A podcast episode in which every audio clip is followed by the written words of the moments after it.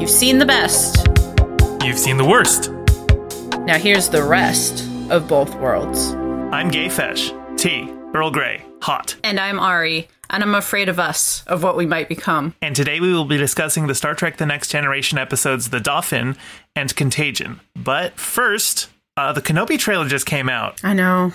I, I, literally just watched it again so that we could talk about it. Yeah, and, we just oh, watched it right my now. goodness, I love it so much. I have been waiting for it for so long. Like, I I know we talked about this an episode or two ago, but I love the prequels, and Ewan McGregor being Obi Wan was one of the things that made me love the prequels, and I am so ready for this. I think Ewan McGregor is one of the few things that basically, even if you hate the prequels, everyone agrees he's phenomenal. Like when I think of Kenobi, I think of Ewan McGregor before I think of Alec Guinness, Oh, for sure, me too. Yeah. which Alec Guinness probably appreciates because he hated Star Wars. Yeah, he sure did. There's that one there's that one letter that goes around every year on the anniversary that he sent it or whatever about how it's this stupid movie no one's ever going to hear anything about that he's written to his wife and he can't believe he's out here in the desert and all this stuff and it's like I hate it so much. There's some guy no one's ever heard of named Harrison Ford also in the movie and I don't know. It's a really funny thing that I see every year around, you know, probably May the 4th. But um yeah, it's funny. I, my very first reaction to the trailer was baby Luke pretending to podcast or podcast. That's our job, Luke. That's like, yeah. baby Luke pretending to pod race is just Uh-huh. the cutest thing I've ever seen in my life. It is so cute. Like I love it so much. And it's supposed to remind you of Anakin, like Of deliberately. course, Here's this little Skywalker kid out on the dunes of Tatooine. Pretending he's a pod racer. Yep. I'm gonna bet money he says "yippee" in the show. Yippee! it's my favorite Darth Vader quote. And it gave me strong vibes of that poster from when episode one came out, where you're looking at baby Anakin and he's standing basically in front of one of those like huts that Uncle Owen and Aunt Beru live in, and the shadow is Vader. Yeah. That was on my wall. Like, I loved that poster so much. I thought it was so cool. It lived on my wall for a long time. The first thing that stood out to me in the trailer is the uh, the Inquisitors from Star Wars Rebels Mm-hmm. are in this. which I think is going to be really interesting. They keep bringing more and more of the animated characters like Cad Bane and such and Ahsoka into the live action stuff, which is so cool. Well, it's Dave Filoni is basically running Star Wars at this point, and he got his start doing Clone Wars, so that right, makes that sense. makes sense. Yeah. The other thing, uh, the first time I watched it, I had kind of only been half watching it, so I was just like, I hope this whole show isn't going to be on Tatooine like Boba Fett was. But then I noticed that there's like a, a a a Hong Kong planet that has kind of Blade Runner vibes. I thought that was supposed to be Coruscant, but I could be wrong. Well, it could be Coruscant, but it could be somewhere else. Who knows? Yeah. And Uncle Owen. Uncle Owen is it's the same one for the prequels. Mhm. Yeah, I knew he was going to be in this one. They brought him back. I didn't I didn't see Beru, but Uncle Owen for sure. Also the first time I was watching it, I was at work, but I have been waiting for this trailer for like 5 years. so I waited until I had a second and then I started playing it.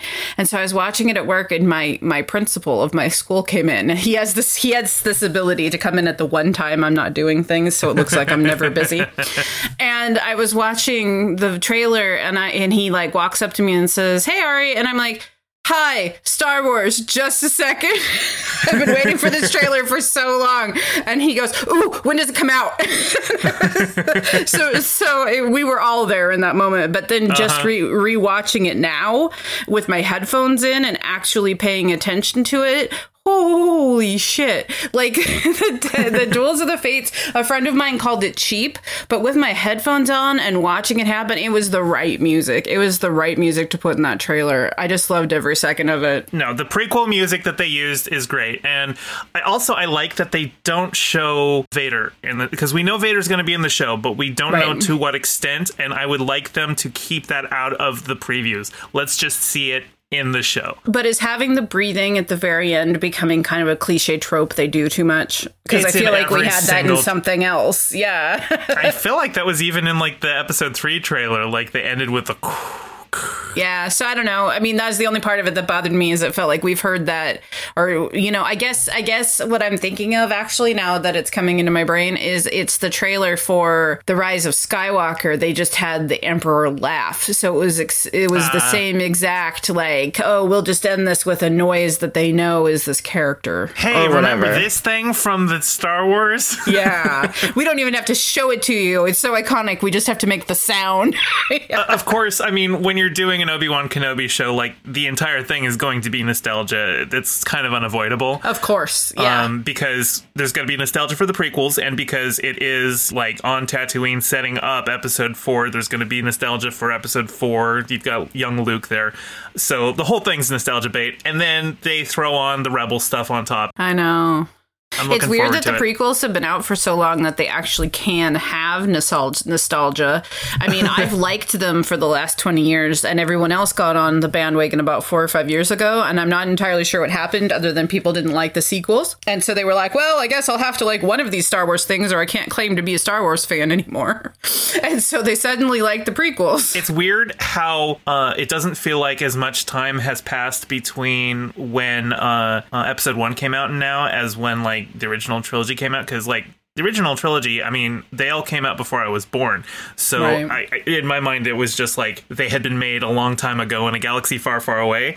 So like when the new ones were coming out, I was just like, oh my god, it's been forever. When really it had been like 15 years between uh, Jedi and the Phantom Menace. Yeah. It, and so actually more time has passed because it's been 20, right? Because I think it came out in 2001. Does that sound right? Well, uh, Phantom Menace was 99. 99. And- okay. So even older than I thought. Yeah, it was uh, episode one was 99, episode two was 2002, episode three was 2005. So yeah, it's It's been a while. Yeah. Mm-hmm. Well, I'm ready for it, but t- today we're going to talk about Star Trek. So today we are talking about the Dauphin, which is the 10th episode of season 2. It first aired on the 20th of February 1989. Ooh, 2 days before my sister was born. It was written by Scott Rubenstein and Leonard Mlodinow, direct and it was directed by Rob Bowman. so uh, this is the episode where Wesley gets his first kiss. It is. It is. I liked I liked that bit. Wesley had a crush. It's a little weird because the actress that they cast was like 10 years older than Wil Wheaton, and Wil Wheaton was 16. Okay, good because that was my first thought. the the basic plot is and it's actually it is a very basic plot they are picking up a uh the leader of some uh other world who's been raised off in secrecy to like bring together warring tribes and they're just transporting her to uh to her homeworld and in the meantime because she's young and Wesley's young they have a, a little teenage romance But really, on the inside, they're they're evil Ewok zombies. Well, they're allasomorphs, as we find out. They're like shapeshifters. And uh, actually, it turns out, like, I, I think their default form is what Wesley sees on the transport. Is that what they were trying to imply? I wasn't sure. Um, Well, because remember when they're looking at the planet, so like that's so inhospitable to humanoid life. How could anything live there? And I assume because even the big zombie Ewok thing is still humanoid. It you know it's bipedal at least. You know. Do you remember when they arrived uh, to pick them up at first and they contact Anya? She asks, What species are you? Because she wants to know, okay, this is what we're going to look like when we beam Oh, yeah, up. she did. You're right. but uh, their default form is like some kind of like being of light or, or whatnot, which is kind of cool. Salia is the uh, her parents were like members of warring tribes that had a child that was meant to unite them all, but then the parents died and she was taken off in seclusion until she could come of age to rule the planet. which was one of two Romeo and Juliet references. Um, the other one is when Wesley's up fixing something and Geordi's down talking to him, and the shot is Geordi looking up to Wesley like he's on a Juliet balcony. and I thought, okay, that can't be on not on purpose. It has to be on purpose, right? Because we just had another reference to Romeo and Juliet like three minutes before that shot, you know. But yeah, anyway. I don't know what I'm referencing, but my notes say "Shut it, Billiam." I have no idea what I'm talking about, but Salia is uh, being cared for by uh, a woman named Anya, who is a psychopath. yeah, the vengeance demon. Yeah like she uh you know um she she is extremely protective uh, of Sully and when it seems like Sully and Wesley are starting to have a thing she's like oh you can't talk to that boy. And like she starts like touring the enterprise and any single problem that she sees. She's like well this won't do. And like Geordi's like I don't know. I'm just um it's just, routine maintenance on it. It's it's fine. Nothing's broken. It's like well how do you know? Because the computer would tell us well what if the computer's broke? She goes into like sick bay and sees that there's like they're treating a patient who has like a, a, disease that is potentially contagious, but the ship's filtering systems take care of it. And she's like, "Well, that won't do. You have to kill him now." I know. I loved that declaration. You must kill him now. and, and Worf is just like, "Okay, I actually I gotta fight this bitch now." And then she turns into a giant like bug-eyed uh, Wookie, which is one of two like Star Wars forms. She's got the little bug-eyed Ewok and the giant bug-eyed mm-hmm. Wookie. Those are her two yeah, it's the monster same, forms. Because that's what I was like. Why is she now six feet tall? Because I did not realize that she was being made of pure light or whatever. I just thought that that that bugbear form was her regular form. You know? that would be funny. Uh, she had one more form, which uh, I don't I don't recognize the actress, but you do. So go oh, ahead. Oh my that. god, I was so mad she wasn't just Anya the whole time. It's Shelly from from Twin Peaks. I was so excited because this would have been right before, or maybe right as she was really famous on Twin Peaks. Because this I said 1989, right? And I think that Twin Peaks came out in 1990. Um, but Madchen Madchen Amick uh, played Shelly on Twin Peaks, and I was so excited. It says in all capitals, Shelly, Shelly is here in my notes because Shelly was one of my favorite characters. And I was really mad when Anya just went back to the old lady form and never went back to being Madchen again. I was like, oh. I'm so sad. But yeah, I was really excited that she was here. I mean, at one point in the 90s, she would have been more famous than anybody else on that show because how big Twin Peaks got when it first came out, you know? Like, this was like two years before Twin Peaks, so. Yeah. Uh, it's just interesting to me. Yeah, there's been so many of those random little actors. Like we've seen Teri Hatcher, now we've seen Shelly. like, um, it's interesting to me how many little actors you see and you're like, oh, wow, I can't believe this person is on, on the Star Trek show, you know? Well, and when I was looking at this episode, I was thinking like, wasn't there another actress that Wesley had his first kiss with? And then I realized no, it was her first on-screen kiss with him. Uh, Ashley Judd is going to be in like oh. a fifth fifth season episode where she kisses Wesley, and that's who okay. I was thinking of. So that's another one that. Uh, So I felt like that actress was way older than Wesley, and it made me uncomfortable from the beginning. So she to hear was. that She's she 10 was ten older. years older, yeah, that just really, ew, it makes me Yuck. Yeah. Yeah, and Ashley Judd is like four years older than Wil Wheaton. That's fine. That's not a big issue for me. Right. but yeah, 10 years, especially at that point, he's 16. That's a little creepy. Mm-hmm. I know. They should have cast a younger actor. But she, I mean, she kind of has a like a young look to her, like an innocence about her, and I think that's what they were going for when they cast her. Yeah. I think so too, but they could have gone with an actual teenager. This whole thing where they won't cast teenagers to play teenagers is so weird. I know. Well, then they've got Wil Wheaton's a teenager, and he's a show regular. I don't get why they couldn't bring on another teenager for one episode. I know, like someone that's actually his age. You know, I, I think uh, pro- there's probably a, an issue of that in that it's harder to find teenage actors who are actually good. True. Um, like I mean, Wil Wheaton is a child actor. Like he's he was famous since before he was a teenager, uh, so he's been doing this a while. Um, and basically, unless you start out as a child actor, if you try and start out in, in your teens as an actor, I don't. And then there's that awkward teenage phase because you're kind yeah. of cute all through like 11 and 12. And then every human being goes through the 13 to 15 year old awkward stage, or as I like to call it, Harry Potter and the Goblet of Fire. Um, because or as I like to call it, the Macaulay Culkin syndrome. Yes, or that. Yeah. I mean, uh, like. sometimes you never grow out of that awkward phase and you just become Macaulay Culkin. Like Rupert Grint. He never really quite grew out of the awkward phase, but you know, uh, Harry and Hermione went on to, you know, be normal adult people. But like, I think it's weird because that, like, Boyhood, did you see that movie? Um, where they filmed it over not. 13 years or something like that. Uh-huh. And it's the same actors through the whole thing. Yeah. It's not the best movie ever made because the kid is learning to act through his whole life. And then he goes right. through his uh, awkward phase and everything. But it's so cool to watch. Like, you watch Patricia Arquette grow old, you watch Ethan Hawke grow old you watch the actors in the movie grow old and they're not the best actors. You're right. And so that's probably what it is. There's the awkward teenage phase combined with if you weren't an actor as a child, you're not going to have the experience that causes people to always like cast 25 plus year olds to be teenagers, plus probably labor laws, right? Yeah, because I think um, what are the the child labor laws in in Hollywood? Um, I, I, know they have like they have to make special exemptions just because uh, you know m- in most places if you're 12 you cannot do a job, but obviously right. they have they have well isn't this for... why they used to work with twins a lot was because yes. they could use one for four hours and then yes. use the other one for four hours or whatever that's why they went with the olsen twins for one character yeah right okay and the no, they played twins. I was gonna say Jack and Cole Sprouse played twins on Full House as well, but they were actually yeah. twins. Yeah, but they were like, well, everyone knows the Olsen twins are twins, so why don't we capitalize on the twinness of, of it and get some other twins on the show? Right, yeah. I was gonna say, plus then it shows that it runs in the family, but that's but Michelle's not a twin, so so that doesn't work. Will or not Will Wesley when he sees uh, uh, her in the hallway at first, he's just like immediately smitten, and he's just like, "Who was that? Oh wow!" And then what is and that? And, and like um Geordi notices that he's like distracted while working on the warp core and he's like all right come down from there. You're, you're love struck. You're, it's i understand. I was your age once. I, i've dealt with that but you're gonna be of no use here and you're gonna blow up the ship. So come on down. And then stop, wesley's like stop spraying that laser into that computer kid. And, and, wesley's like well how do i talk to her? And i'm like kid don't ask Geordi. Do not ask Geordi for advice on women.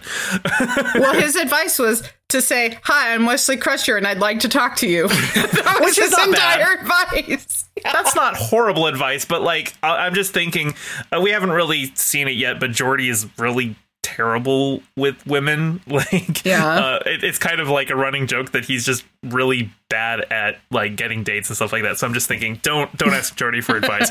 but then he goes to like Worf and Data, and like that's even worse because Worf is just the way they cut it, the way they cut it to like just go straight to him screaming, like from talking to Geordi to like you hear this ah like happening. You're like, oh my god, what's happening? And then it like pans over to Worf's face and he's screaming, and then he's like, so that's how you attract women. He's like, no, men do not roar, women roar. And throw, hurl, hurl heavy objects. He's like, well, what do the men do? He reads her love poetry. Right. So imagine, I'm trying to imagine this whole scene. Like, okay, so there's a Klingon man just having to sit in a chair, smoking a pipe, reading some love poetry. And then there's a Klingon woman in the corner screaming and throwing things in his general direction. Like, this mating ritual, I, I really, I'm really having a hard time wrapping my head around. They, was, um, I, I, think I messaged you that I needed an adult because it was the look on Worf's face. Like he had this look, like, and then she throws things. Well, you could tell, like, like uh, Wesley's uh, as soon as Wesley leaves, like just the look on Worf's face is like, Worf, do you do you need to get this out with some Klingon calisthenics? Yeah, go to the holodeck, maybe. and then like Oh, and, and, then Data is talking about like he, he just kind of breaks it down into like, well, you look very biologically compatible with her because you, you both have have similar forms, but there might be some genetic. And he's like, Data, I'm not trying to dissect her. I'm trying to talk to her. I have no idea what this is from, but it's it reminded me of this joke that I heard once, um, and I can't remember what it's from, and it's probably from some dumb movie or something. But like someone's like setting up their bedroom to get ready to like seduce the woman that they're into and they've put candles everywhere and someone walks in and goes are you trying to f- or are you trying to burn her alive? And it reminded me of that because i was like all these people are giving him this terrible advice and i love that wesley's response to to Worf isn't like shame him or anything. He's like yeah that sounds like it works out real great for klingons. Then he goes to 10 forward to ask uh, uh Riker for advice and Riker brings over Guinan and they're like all right here's here's how it would go. And then they completely ignore wesley and start flirting with each other in front of him. And and like at some point wesley's just like i don't think this is my style. And Guinan's like shut up kid. Tell me more about myself I know. And at first, when he said when he called her the most beautiful woman in the galaxy, I thought, oh, Guinan's not going to go for this. And then he kept going, and then she kept like right back at him or whatever. And it was mm-hmm. like, oh no, what am I watching? Why does it this feel so uncomfortable to watch? no, it was great. I loved it. Um, obviously the the words they are saying to each other are awful dialogue, but they sell it so well, and you can tell they're having fun with it. They're te- they're very clearly doing this to tease Wesley. Right. Um, You're the heart also- in my day and the soul in my night. I want some Thalian chocolate mousse, though. oh yeah, you know 400 year old aged cocoa they beans. they replicate it, and she takes like one bite and then like sets it back on the on the replicator pad. I know. She's like, oh, this is so good, sets it down. And then Wesley's like, you know what I can do? I can show you the world. And then they have I an can Aladdin show you montage. the world. yeah. Um, and you know, hey, it's uh, we got some like actual like good alien landscapes because he takes her to the holodeck to show her all these planets that she's never Yeah, seen. that was and cool. instead of using the the season one TOS uh, set, they actually do some really cool matte paintings Yeah. and uh, cool compositing work. Like they're standing on an asteroid and they're looking at other asteroids and everything, and it, it actually It's looks really good cool looking. Yeah. yeah it was like i was sitting here i'm like this is a, a lot of budget for kind of a nothing episode that's just there for like wesley to have a romance like I- It I, would have i would have saved that money for like a better episode because i didn't really find much to this one but I, I was impressed with the visuals Yeah, I thought the visuals were cool. of course, um, not all the visuals were the greatest uh, because those uh, the the different monster forms that Anya took were um, those Pretty looked like awful. TOS c- costumes. Yeah, they did. I like how when um Salia I think Salia, right? yeah. When Salia turns into hers and she's like a ginger one, like she's red haired. I was like, oh, so that's why I thought that was their true form because they both morphed into it or whatever. And the only time we ever see Salia change is into that form, other than at the end. So I was thrown off by that. And I had a big critique about how the the evil zombie Ewok thing had a mouth, so it made no sense that their language was chittering noises. But now that we know that it's a being of pure light or whatever, we know for sure that um the chittering is probably because they don't have mouths you know? I kept trying to figure out who the lady was the one playing anya. Um she's just one of those ladies that's been in everything for like 50 years until she died. Like she's been in a ton of stuff all the way to black and white movies. I thought her i thought as i was watching her i was like is that the mother superior from sound of music? Kind of reminded me of her so i was looking at her imdb and it's i mean she's just been in so much stuff like random bits here random bits there that she probably just is a face i know from seeing her all over tv Mm-hmm. the holiday holodeck would be a really cool place to have a holiday is what i was trying to say Yeah, but like what, anywhere. cool way to go on a date though right like yeah you could literally go anywhere You don't need reservations. You can go to the swankiest joint in like Paris or whatnot just by telling the computer. You Yeah. Just, yeah. And the maitre d' will be, I have your seat right this way, sir. So then he, she gets upset when after she turns into the giant ginger. Yeah, he turns a little thing. racist Yeah. there.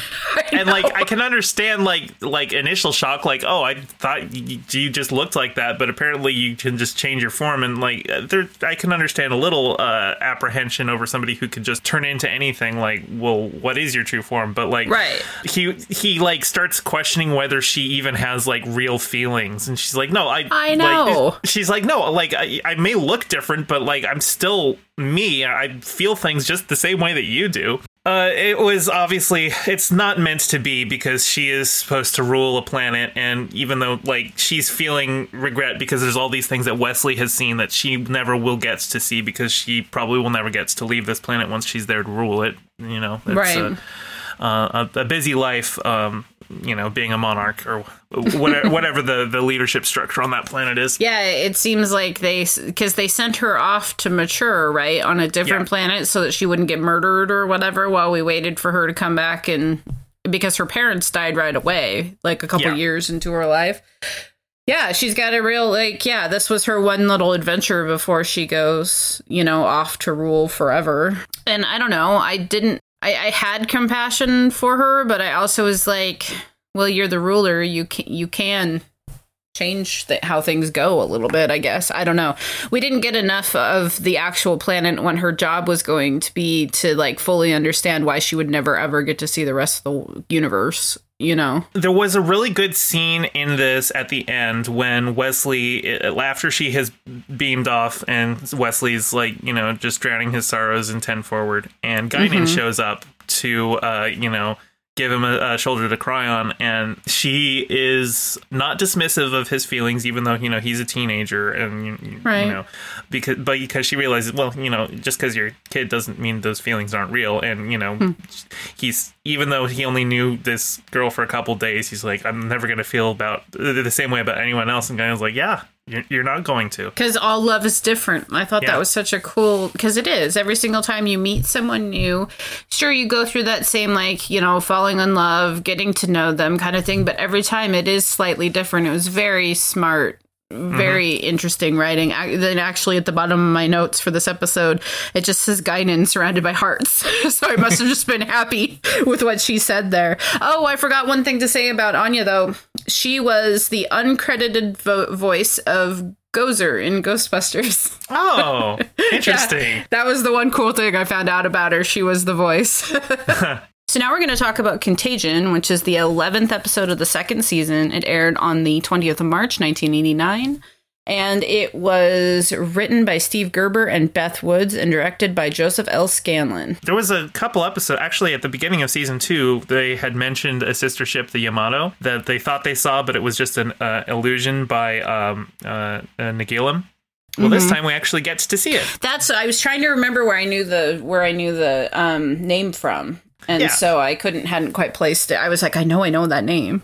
It's also, I mean, it's it's uh, named for uh, Battleship Yamato, which is uh, um, uh, an anime. Oh, okay. But uh, of course, we only see the Yamato for about like two minutes because it explodes pretty much right away. Yeah. There's um actually there was a, a, line like right at the beginning when they're like going to rendezvous with the Yamato. Picard asks Wesley what the uh, ETA to rendezvous is, and Wesley says four minutes and thirty three seconds.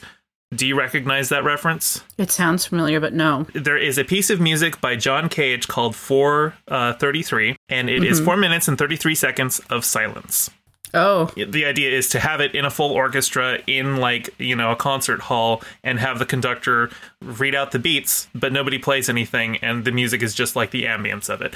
Uh, so it's it's kind of a, just a meme reference, but I I'm pretty sure that for them to pick exactly four minutes and 33 seconds, it was just like, oh, I'll, I'll, throw in a reference to John Cage. Yeah, that's interesting. No, I didn't know that. That's cool. Turns out they, they're able to download the Yamato's uh, logs before it blew up, and they find out that the Yamato has been uh, investigating uh, an ancient culture that had disappeared uh, millennia ago called the Iconians. Right. The Yamato had actually found the, the Iconian homeworld in the neutral zone and was risking violating the treaty with the Romulans to go there because uh, the, the Yamato's captain was like, uh, "Look, if the Romulans get there first, like there's some technology here that they could use as a weapon. We can't risk them getting it." So Picard's like, "All right, well, I guess uh, we had better go there and investigate too." But uh, all the while, they're noticing that like ships uh, ship systems are malfunctioning very much in the way that the Yamatos did when it blew up, and it's not to the degree that the Yamato was experiencing them. Uh, like the first one slower. is that a door doesn't automate automatically open for Jean Luc, for example. Yeah. Um, and then like he uh, orders tea Earl Grey hot for the first time in the show. Mm-hmm. That's the first line time we get that line and he gets uh, um, a Janet cactus instead. He does get a Janet cactus. They're uh, um, wondering actually if the uh, Yamato might have been destroyed by a Romulan uh, warbird. Um, and as they approach Iconia, they are in fact uh, greeted by a warbird that like decloaks, but um, when it tries to attack them, it actually seems like it's suffering from the same issues that the Enterprise is. As soon as they said the phasers were locked on them, I was like, "Do we? How do we know the computer isn't doing that though?" You know, mm-hmm. because we know that our computer's malfunctioning. What if their computer's malfunctioning? As soon as they yeah. said phasers are locked on us, I was like, "Don't believe it. It's probably not worth believing."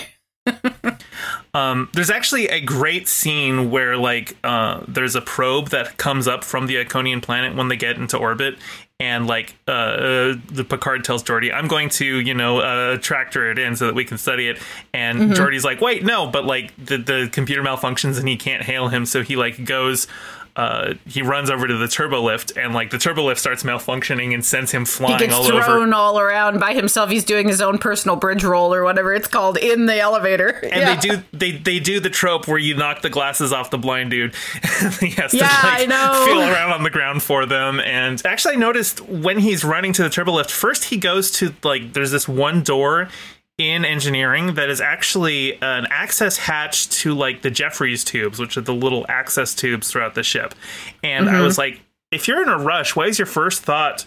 To climb ten decks to the bridge instead of I guess going maybe to the because he was lift. afraid it was gonna malfunction. That was my only thought. Because later on they say that Pulaski is a, isn't using the turbo lifts and she's Right. making everyone use the Use like secret tunnels. Yeah. they um Picard decides that he's going to lead the away team down to the planet and Riker's like we've had this conversation a hundred times we're I can't let you do that and Picard's like yeah we're gonna have this conversation more but uh, sorry I've been studying the Iconians and, and archaeology since I was a Starfleet cadet so uh, I am the most qualified person on the ship to go lead it and I kind of agree with him here so he and Yeah. Worf and Data go down to the planet and they discover that uh, the Iconians have like a uh, a, a gateway system because they never uh, used starships. There was like a rumor about them. They would just magically appear on planets. Yeah. Demons of air, and mm, I don't remember. I don't remember exactly what the, the term was, but it was something like demons of air because they would just appear. And so they find this gateway that just like cycles through different places that are clearly not on Iconia. And so it's like, oh well, we could just walk through and go anywhere. And um, they even see uh, one of the doorways actually opens up to the Enterprise. And uh, you said where someone is walking by with a door or a Uh-huh. wall piece, and I swear it looked like Data. Um, Yeah. But then later on, when Picard walks through the portal, no, sorry, when Worf and Data walk through the portal, um, that wall is still leaning up against the wall, so it wasn't a mistake. It was literally there on purpose. But I still don't understand the point of what we saw, where a guy who looked like Data picked up a part of the wall and moved it. I I don't know what the wall part was. I think the reason he looked like Data is because the gateway itself, I think it was slightly desaturated, and so, And so it made him look like the washed out kind of skin that Data has. yeah, I think that's and it probably was somebody it was. in the gold uniform. yeah. Yeah. Um, also, I we didn't explain why the ships were malfunctioning. It turns out that the Iconian probe, like the first one that contacted the Yamato, had sent an Iconian program that was overwriting the ship's computer and causing all the malfunctions. And when they and then the downloaded reason the it ha- logs, yeah, they exactly. got the, the virus too but because they didn't get it from the probe it was limited just to like the, the the section of the mainframe where they had downloaded the logs to so it was taking a while to impact everything else and the romulan chip is impacted as well because they uh, intercepted those logs Right, they weren't supposed to, so it showed they had been wrong, or they'd been doing naughty things they weren't supposed to, because they should not have had Starfleet logs. Yeah. But I mean, everybody was kind of poking around where they weren't supposed to this episode, so you couldn't really. It's like at one point, I think Picard asks the the Romulan captain, you know, what are you doing in the neutral zone? She's like, well, what are you doing in the neutral zone? yeah exactly Yeah. like okay it's the spider-man po- pointing meme Yeah, exactly. um, you know, I really was surprised we didn't see any random holo- holodeck um, malfunction stuff happening, like maybe some random people running through the hallways in costumes or something. because with it being a sh- ship's computer malfunction episode, we just kind of sort of forgot the holodeck existed, which, you know, always makes for interesting malfunction. So I was surprised we didn't see i think any. when the holodeck malfunctions that's always like the point of the episode uh, The whole point. Yeah. Yeah, like if you're going to have a ship's something always goes wrong with the ship's computer, but if it affects the holodeck, then that's going to be the main thing is people are locked in the holodeck and they have to get out with the you Get know out. yeah. um, but because that wasn't the focus of the episode, I think they decided to just ignore it. So Riker has this one line that says, Fate protects fools, little children, and the Enterprise. And I literally had to stop it and back it up because I said, Did he say fate? Because it should have been luck. Luck helps fools, little children, and the Enterprise. Fate had nothing to do with any of that. Like, Yeah. I, it was a weird line, right? I liked it. Yeah.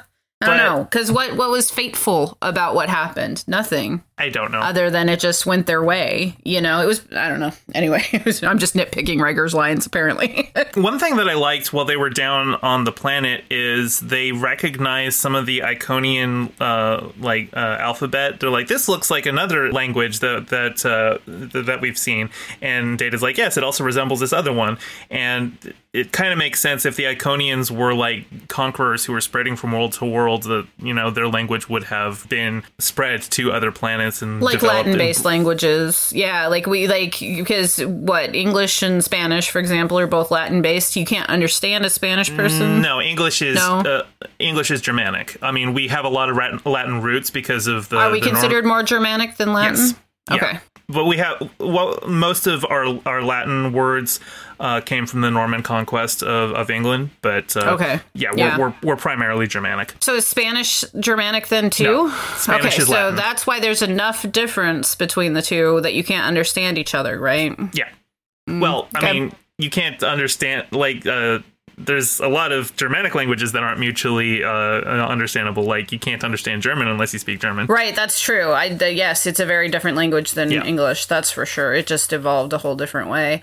Um, I have a at, at at my work. There's a girl who speaks Spanish, and she helps me a lot with some of our multi-language families, Mm-hmm. and um, it, she can help with like Portuguese to the smallest Yeah. bit too because of this reason. Like she knows Spanish, and she can they can communicate enough to understand each other, but not to like communicate. and it's an interesting language barrier, you know. there, there is some mutual compatibility, mutual intelligibility between a lot of the Romance languages, um, and I Mm-hmm. think Spanish and Portuguese are pretty closely related.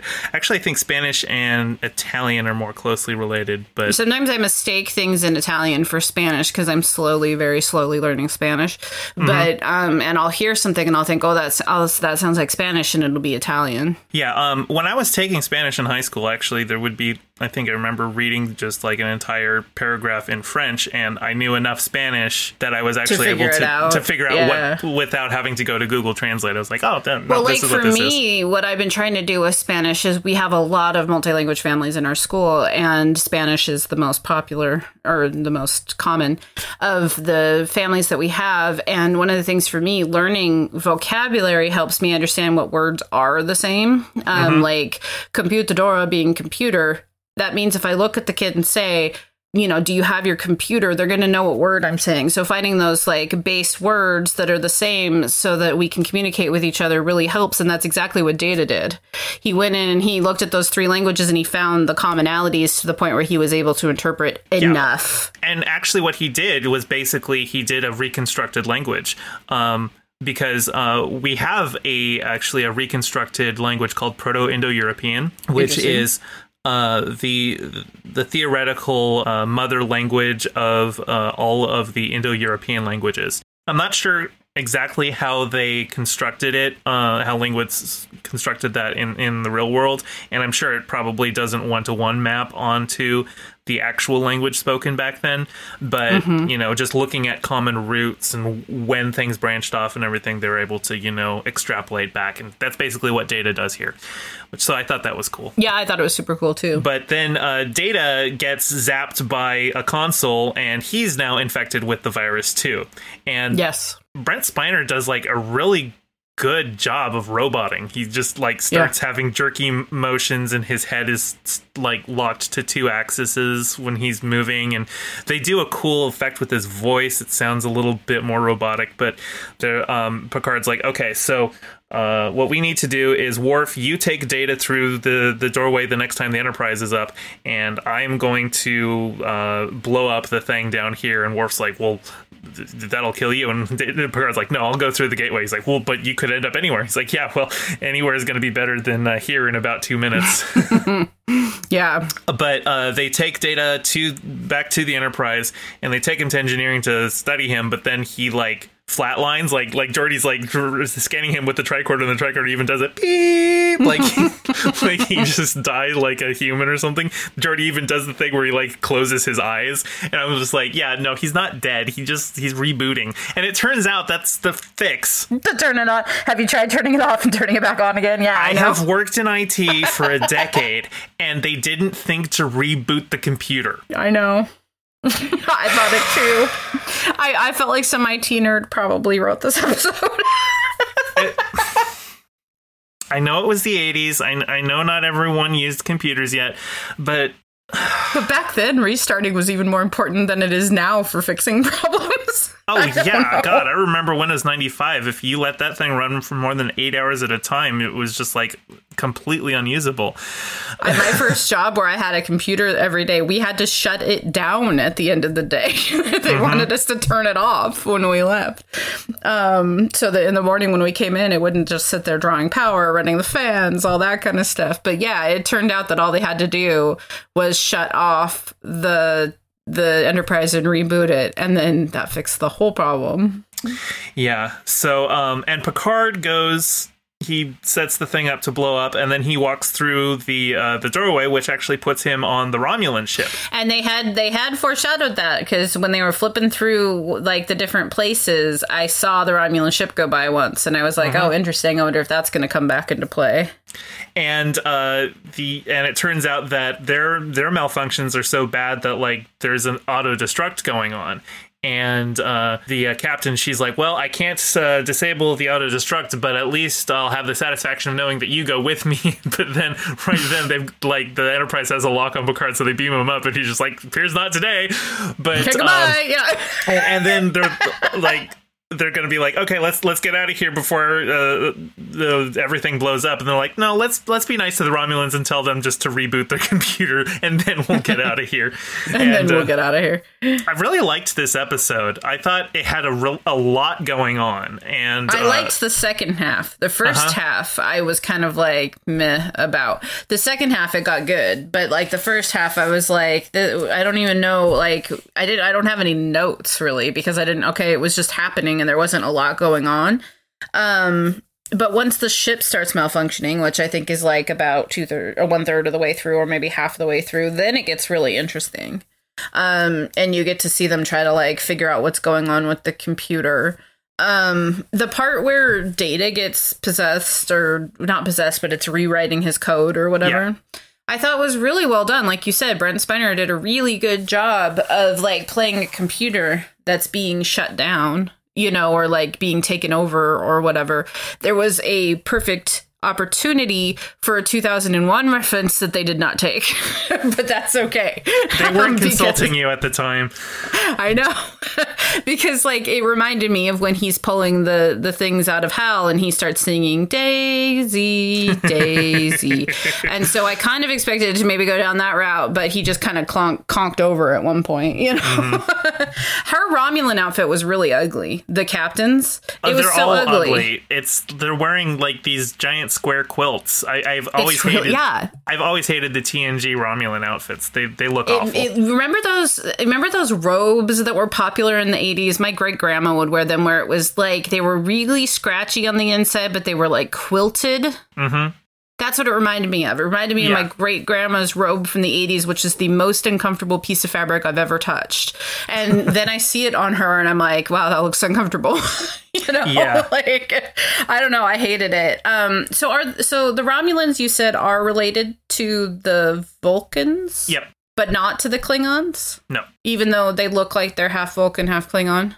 Well, the uh, so the forehead ridge is actually uh, that was added in TNG. In the original series, they looked just like uh, uh Vulcans, and okay. um, they've actually uh, since then we've seen Romulans that look just like Vulcans and some that have the ridges. And I think in Star Trek Picard they actually explain that it's like uh, people who live in the north on Romulus have have the V shape on their forehead.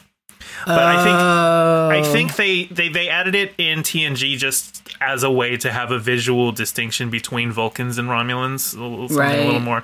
But I, I assume it's just you know uh, an evolutionary branch that uh, right, uh, that, that happened after sense. they left Vulcan.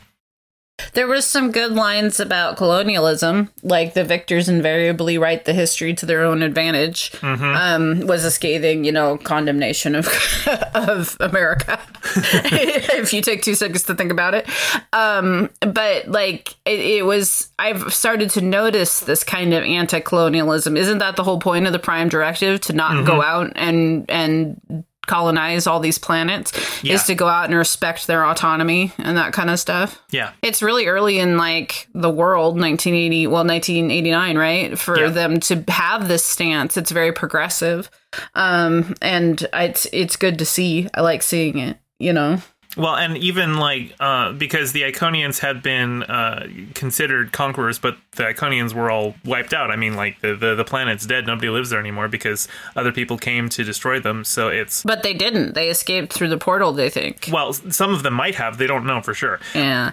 So they never really explain the science behind the portal, right? Because they just It, it they they didn't need to. It's it it it, works. Yeah, because they say something like we would see magic to people from Yeah. 400 years ago or whatever, which is true. I just guess I wanted to know if they had some sort of explanation for it, especially for why they could see into the Romulan ship and the Enterprise. Um, Worf uh, uh, commented on how this could be like a, a military installation, but e- even then, like Picard's like, or, or Picard and Data are like, no, this this uh, nothing here seems like military in origin. This seems more like it would be a transporter room. Yeah, he did make that comment. The the implication there is that the Iconians might have been more benevolent than it would seem, but maybe I don't know. People just didn't trust that you could be an alien species that could just show up at any point. Right. It was like two hundred thousand years ago, so who knows? Anything could be true about them. So this is the 11th episode of season 2. So I feel like Yeah. I've got kind of like my feet under me with season 2. And I've mm-hmm. got to say have you noticed that so many more of the episodes have less women in them? Because we've lost Bev and we've lost Tasha. Mm-hmm. And so we don't have those two to focus on. And where is the Deanna focus? Like they just pretend she doesn't exist. She's there to nod her head and say, yes, they seem agitated. And that's about the only role she has anymore. I'm hoping that's going to get fixed. And Pulaski barely does anything. I know at first they gave her a couple, like she was prominent because they were like, here's the new doctor or whatever. And now she's just off in sick bay, being sick bay. And it's become the Riker Picard Worf data show, you know? And I know it's going to get fixed because I know there's other episodes that star the the women, but I just have noticed now that we're 11 episodes in, it's like I miss the the fact that there was more women in the first season and more focus on the women. You know what I Well, the- mean?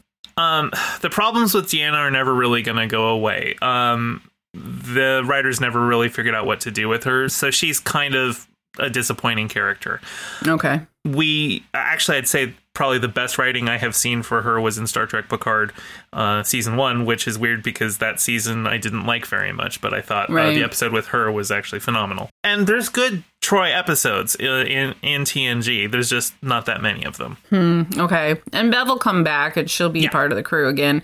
Yeah. Uh, I just I noticed because I noticed that Guinan is having to pick up the momming duties when it comes to Wesley because like Uh-huh. after the Dauphin leaves, like she's the one that's having to like you know pat pat it's okay there will be other loves in the world or whatever. And it's like so weird that this kid doesn't have a mom you know or a dad on the show. I mean sorry on the ship. And it's it's a little weird. So i know that bev's gonna come back and i know that's gonna happen. And like you said i've been trying to give pulaski more like grace because i know she's not here forever you know? Mhm.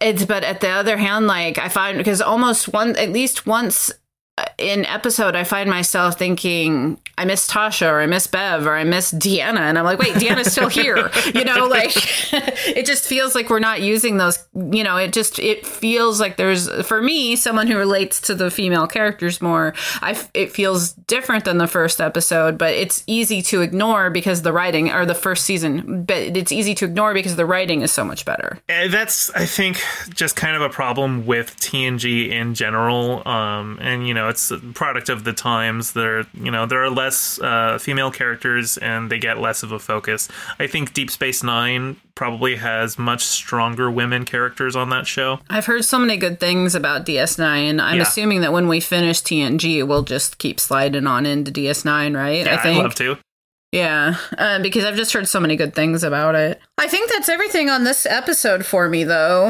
Um, I th- I don't really Yeah. think I have anything to. Oh, I thought it was hilarious that the guy was like, "That's not medicine" when she told him to make a split. I wanted to bring that up, yeah, because the nothing's working in sickbay either, and he's like trying to mend somebody's like uh, broken bone, and she's just like, "Oh, we'll just make a splint," and he's like, "Make a what?"